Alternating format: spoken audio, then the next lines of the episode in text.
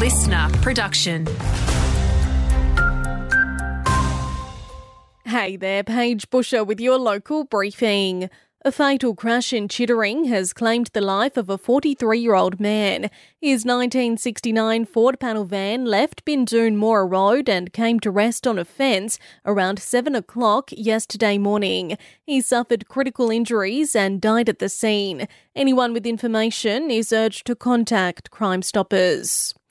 WA firefighters have responded to more than 3,700 bushfires since last October. That's according to the autumn seasonal bushfire outlook, as firefighters' long and challenging season is set to continue.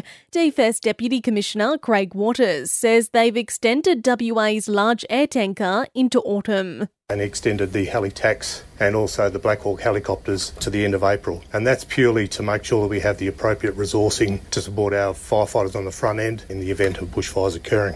House prices continue to swell throughout the goldfields. The latest figures from PropTrack showing prices in the region aren't slowing down. Chief economist Eleanor Creagh gives us the breakdown. Uh, now, looking at the Outback South region again for houses, uh, they've performed a little better over the past quarter, so uh, up 0.67%, uh, and over the past year, up 8.67%.